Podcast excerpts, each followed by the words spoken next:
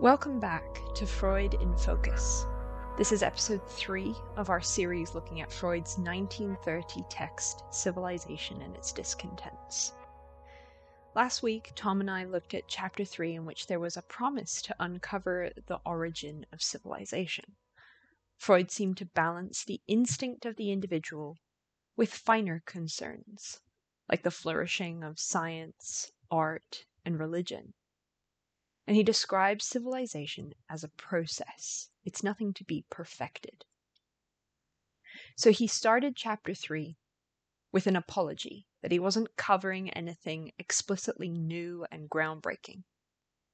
But chapter 4, which is where we begin today, starts with an admission of impossibility, saying, The task seems an immense one, and it is natural to feel diffidence in the face of it.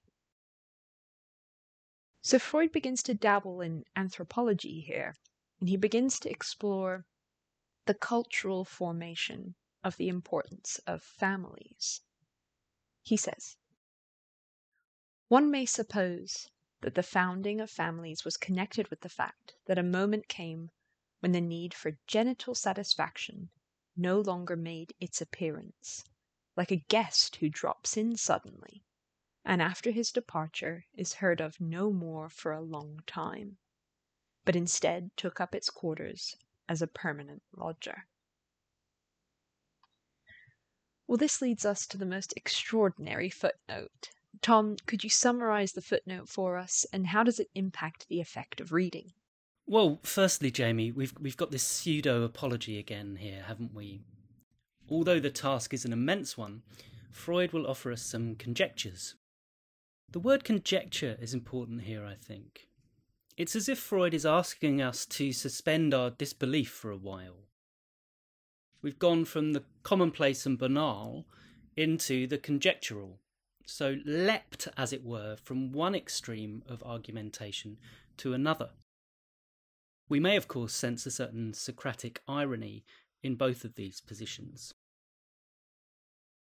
So, at the beginning of this chapter, Freud prepares us to leave the world of the commonplace behind and enter the conjectural. And in the huge footnote that has its roots on page 99 and its branches on page 100, we seem to be bordering on the outlandish. Freud attempts to take us back to a time when, as you read, Jamie, the need for sexual satisfaction became permanent rather than transient, leading to the forming of the first families.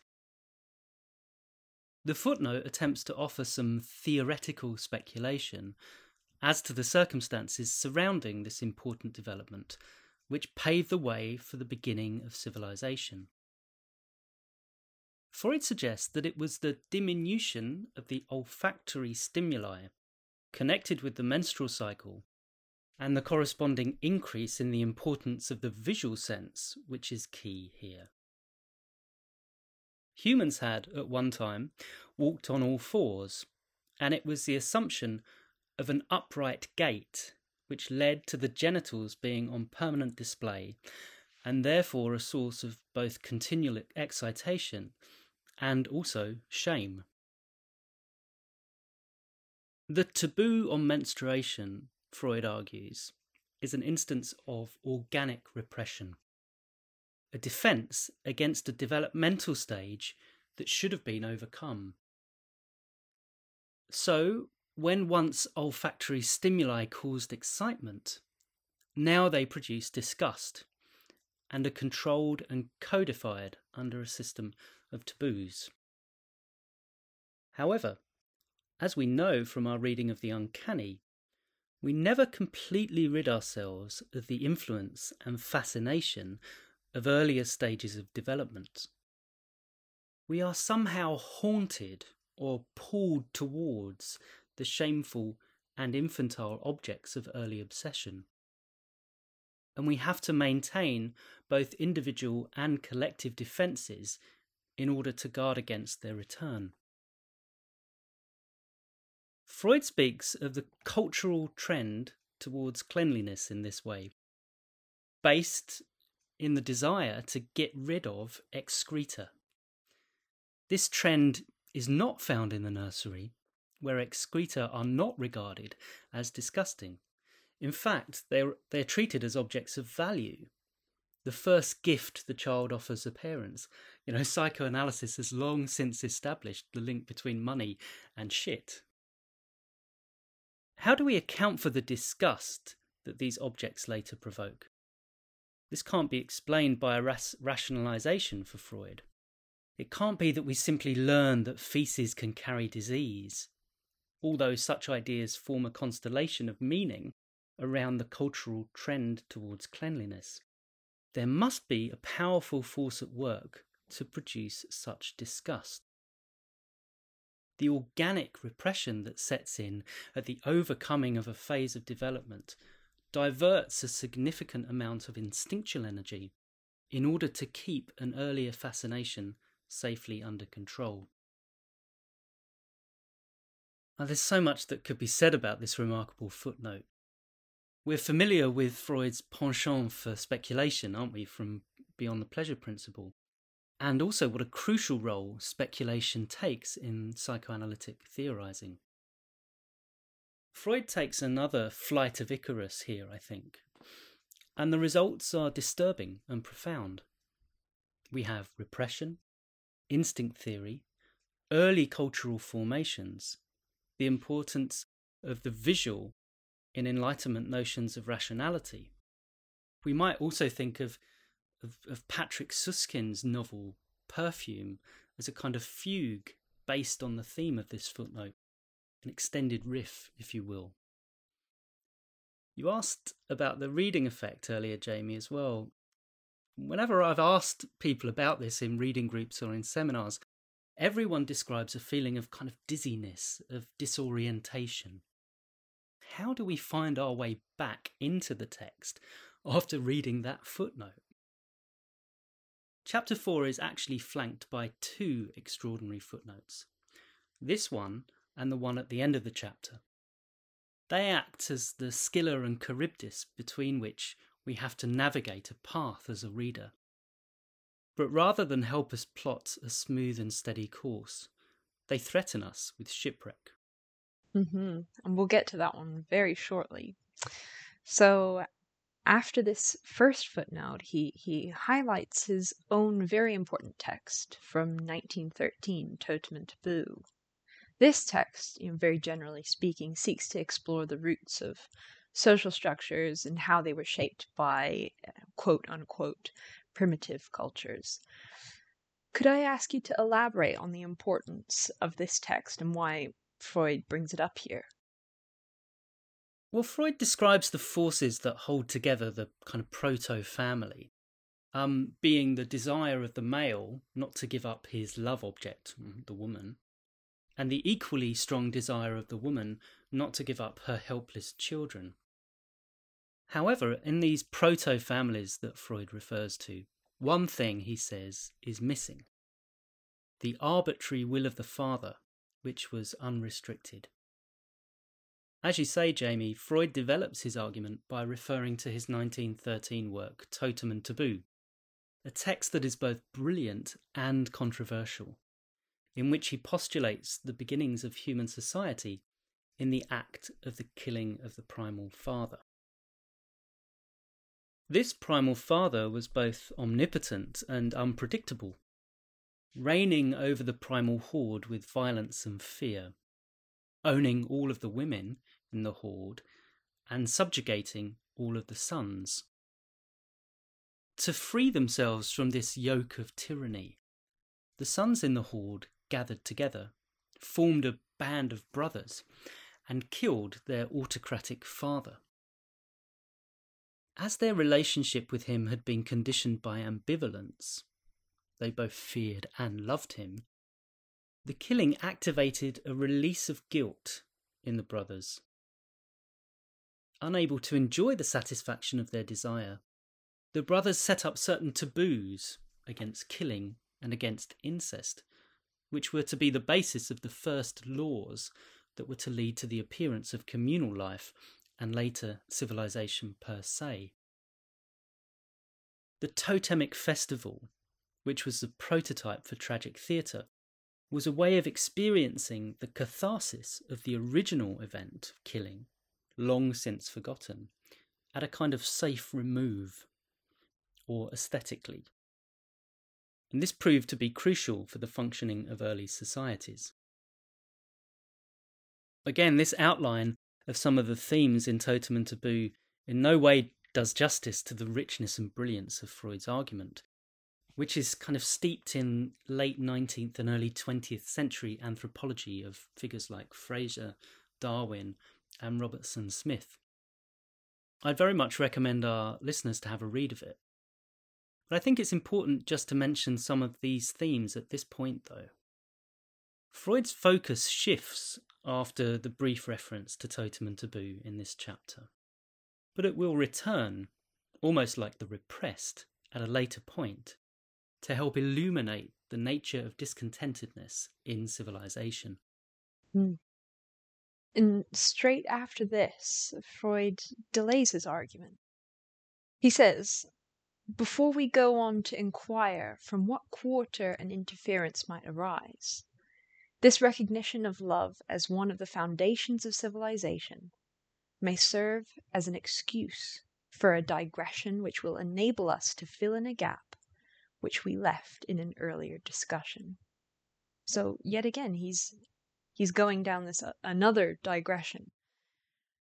Where does Freud lead us from here, Tom? I mean, I think Freud is being deliberately discursive here, isn't he? Leading us along a path taking a detour and then returning to the original path. But the knowledge we've gained in the process of that diversion is for Freud decisive. Again, this is exemplary of the Socratic method. So we return here to a gap left in an earlier discussion. We've found another piece of our uncompleted jigsaw puzzle. Our highest satisfaction can be gained in sexual love. And yet, in this, we are at our most vulnerable, entirely dependent upon the object of our love. However, some people, and Freud gives St. Francis of Assisi as an example, are able to protect themselves against the vulnerability of this position by displacing the value of love from the fact of being loved to the activity of loving of being the lover rather than the beloved. Taking advantage of the further displaceability of the libido, this love is transformed into aim inhibited love of friendship or affection, and its object is no longer the single person, but the whole of humanity. If our love is spread out in this way, we are much less likely to suffer the agony of unrequited love, although we are equally unlikely to enjoy the bliss of requited love. Whilst on face value we might think this technique of fulfilling the demands of the pleasure principle, which offers a religious dimension, could be the highest standpoint that humankind can reach. On closer inspection, we can't help but notice a series of inconsistencies. A love which does not discriminate loses, according to Freud, part of its value. And also, clearly, not everyone is deserving of love. Having taken us on this detour, Freud returns to the main topic. The family structure is maintained and reinforced by both kinds of love that is, sexual love and affection or aim inhibited love. For this reason, it will always come into conflict with the demands of civilization, which re- requires that the family gives up the individual and allows them to enter into society. Indeed, the more love available in the family, the harder the pathway into society becomes. All cultures have their rites of passage, their initiations in, into society, which generally, well, in fact, always involve a struggle, an experience of pain and suffering, or a kind of quest. So there is a continued antagonism between the family and society. And this antagonism is intensified due to the fact that civilization demands a large amount of psychical energy from the individual in order to further its own ends. We've seen how taboos were central to the mechanism of early societies, as they kept certain desires in check. And the establishment of laws and customs further this process. They withdraw ever more energy from the field of sexuality to help control and manage our potentially volatile instincts. Freud writes that in this respect, civilization behaves towards sexuality as a people or a stratum of its population does, which has subjected another one to its ex- exploitation. Fear of a revolt by the suppressed elements drives it to stricter precautionary measures. A high watermark in such a development has been reached in our Western European civilization.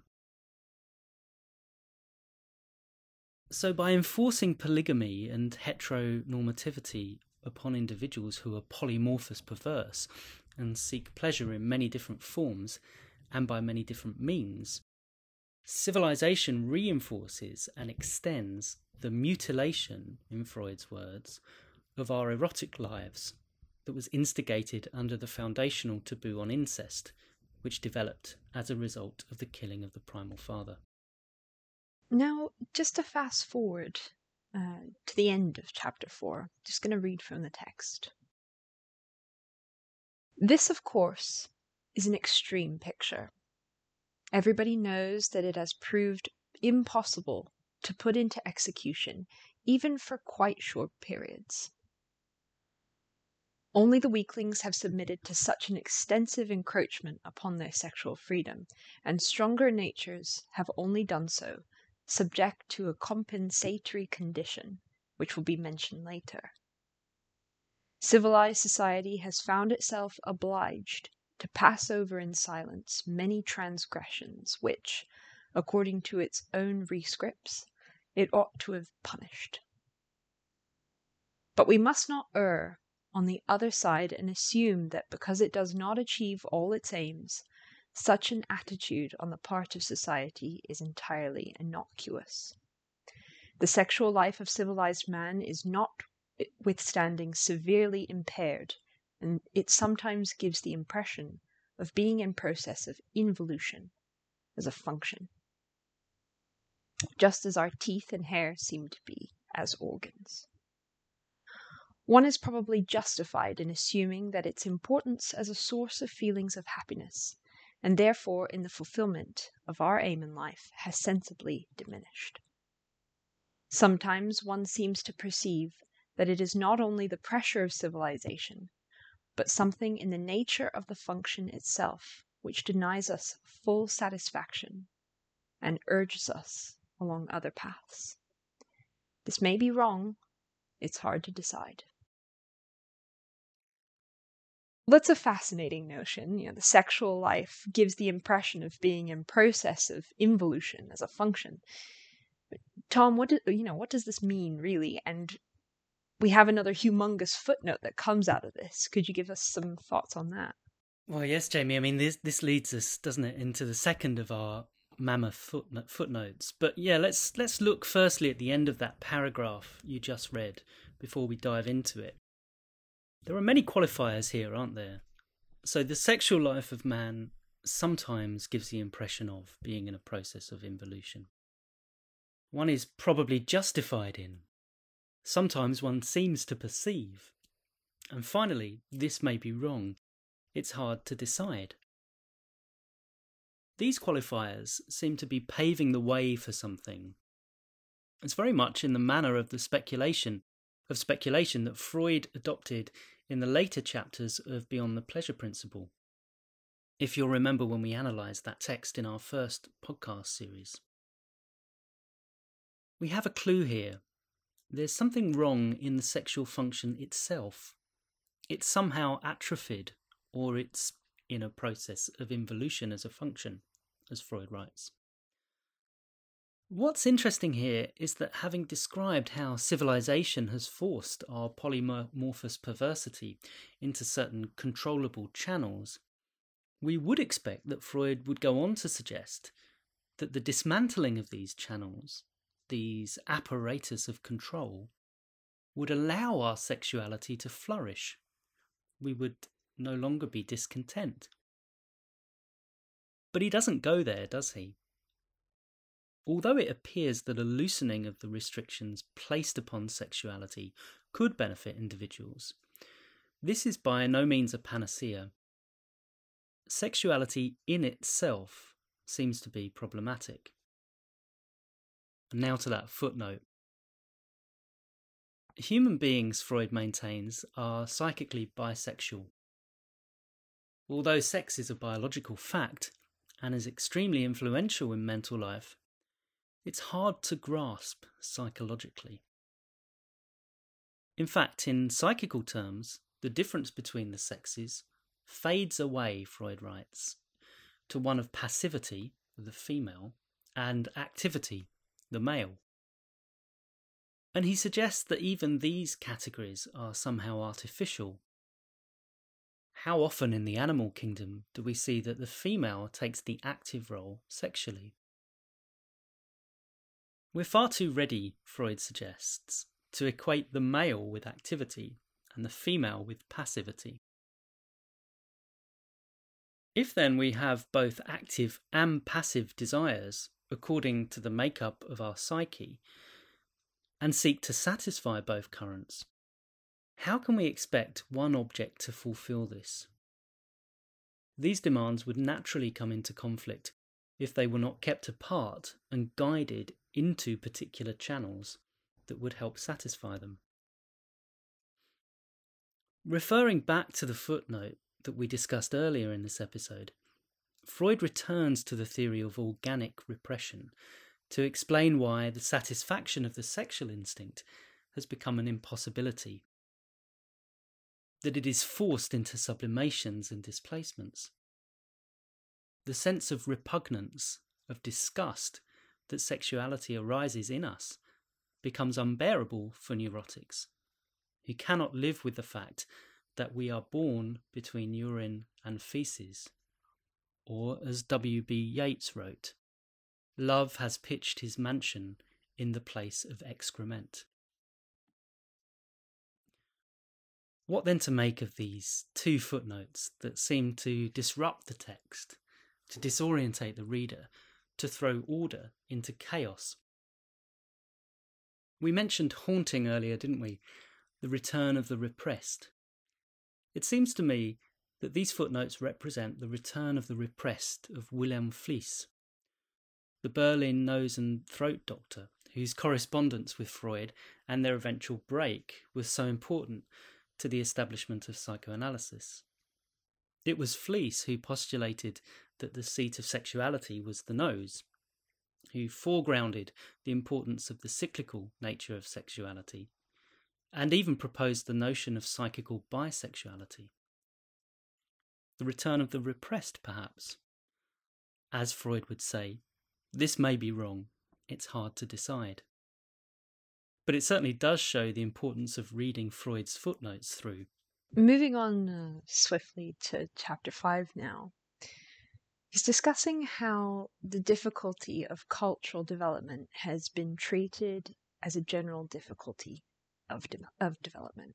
He traces this to what he calls the inertia of libido, and he outlines how a relationship, particularly a sexual one, is acceptable between two people, but then any more is considered disturbing. Why should civilization seek to disrupt this unit of two and aim to bring about ever greater unities? There must be another disturbing factor which propels this. What is this factor, and how does Freud develop his argument here? In order to track down this disturbing factor that has so far failed to come to light, Freud brings under the microscope one of, in his words, the ideal demands of civilized society, namely the injunction to love thy neighbour as thyself. This demand, which Freud says is undoubtedly older than Christianity, he seeks to treat naively. What can it mean to love thy neighbour as thyself? My love, Freud notes, is something valuable to me and is offered exclusively to those around me, my family and my friends. Indeed, my love is diluted to the point of nothingness if it is supposed to be extended to the whole of humanity with whom I'm indifferent.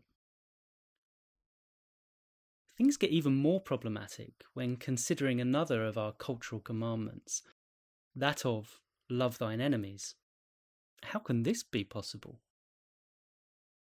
The impossibility of fulfilling this commandment is, for Freud, evidence of its psychical efficacy. It is because we are not naturally gentle creatures that we possess an instinct to aggression and will take advantage of any opportunity to take advantage of our neighbour, then we need su- that we need such a commandment. Freud writes, as a result, their neighbour is for them not only a potential helper or sexual object, but also someone who tempts them to satisfy their aggressiveness on him, to exploit his capacity for work without compensation, to use him sexually without his consent, to seize his possessions, to humiliate him, to cause him pain, to torture and kill him. Homo homini lupus. This is extremely powerful writing, isn't it? I mean, Freud is almost cataloguing here a series of aggressive practices. Man is a wolf to man, Homo homini lupus. But almost more than a wolf, actually. Let's just consider that remarkable phrase someone who tempts them to satisfy their aggressiveness on him. So the human being is a site of temptation for aggressiveness. It's not that a person makes me angry, but that my aggressiveness is somehow tempted by them. The aggressiveness is already there. It doesn't arise as a consequence of someone's actions, but is somehow looking for an object upon which to satisfy itself. We're a long way here from ideas of behaviour, I think. We're moving towards the kind of properly psychoanalytic subject matter of instincts or drives. So we found that disturbing factor, it's aggression. I'm just going to read now from uh, page 112 when Freud writes The existence of this inclination to aggression, which we can detect in ourselves and justly assume to be present in others, is the factor which disturbs our relations with our neighbor and which forces civilization into such a high expenditure of energy. In consequence of this primary mutual hostility of human beings, civilized society is perpetually threatened with disintegration. The interest of work in common would not hold it together.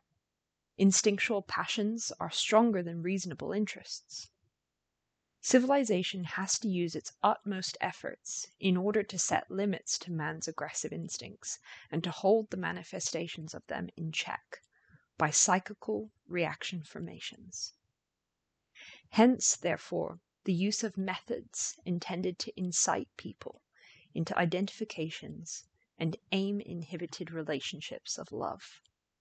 Hence, the restriction upon sexual life, and hence, too, the ideal's commandments to love one's neighbor as oneself a commandment which is really justified by the fact that nothing else runs so strongly counter to the original nature of man. In spite of every effort, these endeavors of civilization have not so far achieved very much. It hopes to prevent the crudest excesses of brutal violence by itself assuming the right to use violence against criminals. But the law is not able to lay hold of the more cautious and refined manifestations of human aggressiveness. The time comes when each of us has to give up as illusions the expectations which, in his youth, he pinned upon his fellow men, and when he may learn how much difficulty and pain has been added to his life by their ill will. At the same time, it would be unfair to reproach civilization with trying to eliminate strife and competition from human activity. These things are undoubtedly indispensable, but opposition is not necessarily enmity, it is merely misused and made an occasion for enmity. This is a crucial paragraph. Would you say this is really the center of Freud's argument? Yes, I, I think it probably is really. Um, there is, in Freud's words, a, a primary mutual hostility of human beings. That means that civilization is perpetually threatened with disintegration. It's hard not to think of this in terms of the conflict uh, taking place currently in the Ukraine, really, isn't it? Um, we often hear it said that it's unthinkable that this could be taking place in the 21st century. Haven't we learnt the lessons of the last century as a species? Why can't human beings learn to live in peace?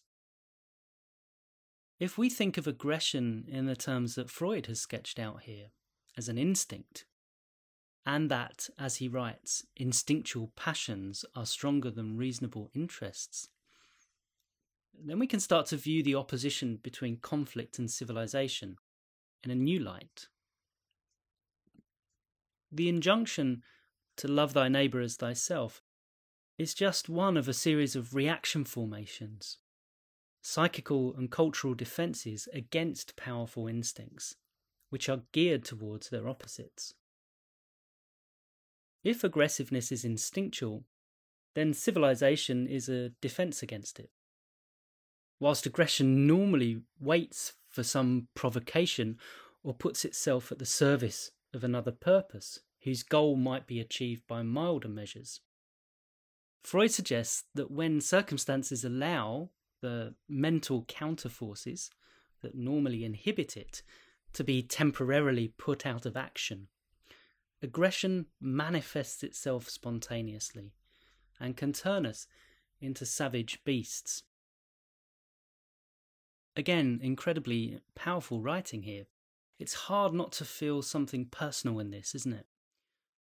As a Viennese Jew living in a city that had an anti Semitic mayor, Freud would have had ample opportunity to witness what happened to people when those reaction formations, those mental counterforces, were temporarily put out of action. And of course, there was his experience of the First World War. Indeed, what happens when a particular civilization, which should help to maintain these mental counterforces through law and custom, actively seeks to dismantle them. Freud's argument here is uh, sadly prescient, I think, not only to the horrors horrors that were unleashed upon Europe from 1939, but also to the current day situation in Ukraine. Mm-hmm. And I think it is really important to make those parallels. So, Freud argues that it's not easy for us to give up our aggression, that we do not feel comfortable without it, he says. He then goes on to some chillingly prophetic predictions, specifically regarding the fate of the Jewish population of Europe at the time. Would you be able to tell us, Tom, how, do, how does Freud end chapter 5? Yeah, the, the notion that aggression is equivalent to comfort, that we would not feel comfortable without it, is a quite remarkable idea, isn't it? The communists, Freud writes, saw the existence of private property as a corruption of our original well disposed nature, and that by abolishing private property we could do away with all our evils. But Freud is unconvinced by these claims. Even if we did away with private, private property, we would be left with the sexual relation as a site of potential aggression. And even if we did away with all sexual restrictions, there would still remain the instinct towards aggression. Aggression, then, is a fact of human existence. But how did societies cope with this? Group psychology, the formation of social units, are always maintained by antagonism against another group. Think of postcode rivalry or the rivalry between local football teams. As soon as the Apostle Paul posited universal love as the core of Christianity, Freud suggests that extreme intolerance against those who remained outside of it became the inevitable consequence. Raw aggression, therefore, is projected outwards and is directed at the heathen. Freud writes that anti Semitism acts as a complement to the dream of Germanic world domination and recognizes the idea that the communist civilization in Russia finds its psychological support in the persecution of the bourgeoisie. What will happen, Freud asks, when the Soviets have successfully wiped out their bourgeoisie? How prophetic Freud's arguments in this paragraph feel now when we're reading it today. If our instinct to aggression is an undeniable fact of human existence, and civilization in part acts as a series of mechanisms that can offer offer us means of restricting the damage that aggression can cause and diverting it along other channels, then civilization becomes a necessary evil. Whilst we can hope, hope to make small changes that can maybe adjust the balance and allow us more freedoms within its current parameters, civilization wins out at this point as the most effective way of managing our potentially catastrophic impulse for aggression. There seems to be no definitive answer here. Just an attempt to discover an optimal balance between freedom and control, instinct and cultural formation. And this balance is continually in danger of tilting too far either one way or the other, and needs to continually be redressed. Thank you so much, Tom. And just touching upon what you mentioned, that you know we couldn't have predicted the unfortunate relevance that this paper has today as war rages in Ukraine. You know, we couldn't have predicted this when we began reading it. Um, I can only recommend that everybody interested in reading more works by Freud on a similar subject, please pick up his paper, Why War? This was a letter exchange that he had in 1933 with Albert Einstein, and it's widely available on the UNESCO website. A huge thank you to my co host, Tom DeRose, for unpicking these incredible chapters that we've read today, and to our series producer, Carolina Heller. Thank you for listening, and we'll see you next time.